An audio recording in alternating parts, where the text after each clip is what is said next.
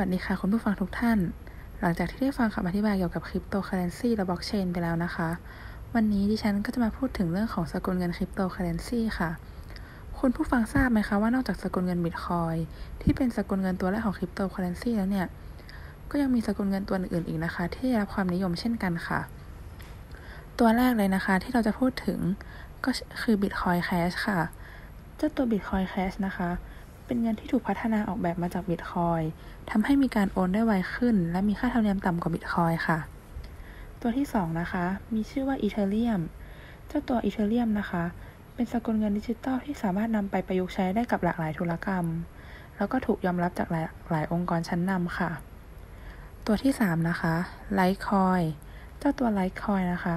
มีความ light สมชื่อเลยค่ะ เพราะว่าเจ้าตัว Litecoin เนี่ยสามารถ มีความเร็วในการประมวลผลในการทำธุรกรรมนะคะ ได้เร็วกว่าบิตคอยน์ถึง 4 เท่าเลยค่ะ ตัว Litecoin นะคะ ถูกพัฒนามาตั้งแต่ปี 2011 ค่ะ โดย Charlie Lee อดีตวิศวกรของ Google ค่ะ ตัวที่ 4 นะคะ Ripple เจ้าตัว Ripple นะคะ เป็นสกุลเงินดิจิตอลที่มีบริษัท Ripple เป็นผู้ดูแล เป็นสกุลเงินที่มีความเสถียร แล้วก็เป็นสกุลเงินดิจิตอลหลักสำหรับการใช้แลกเปลี่ยนเงินตาระหว่างประเทศค่ะ ต่อไปตัวสุดท้ายนะคะ ตัวสุดท้ายที่เราจะพูดถึงกันในวันนี้ มีชื่อว่า Stella ค่ะ Stella นะคะ ถูกพัฒนาต่อยอดมาจาก Ripple เพื่อทำให้เป็นเงินดิจิตอลสำหรับถ่ายโอนแลกเปลี่ยนกับสกุลเงินหลักค่ะ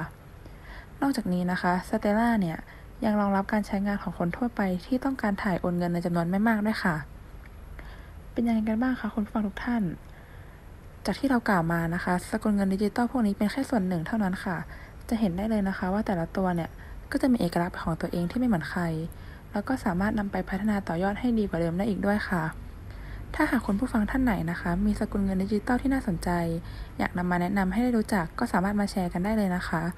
สำหรับวันนี้ดิฉันก็ขอตัวลาไปก่อนค่ะ สวัสดีค่ะ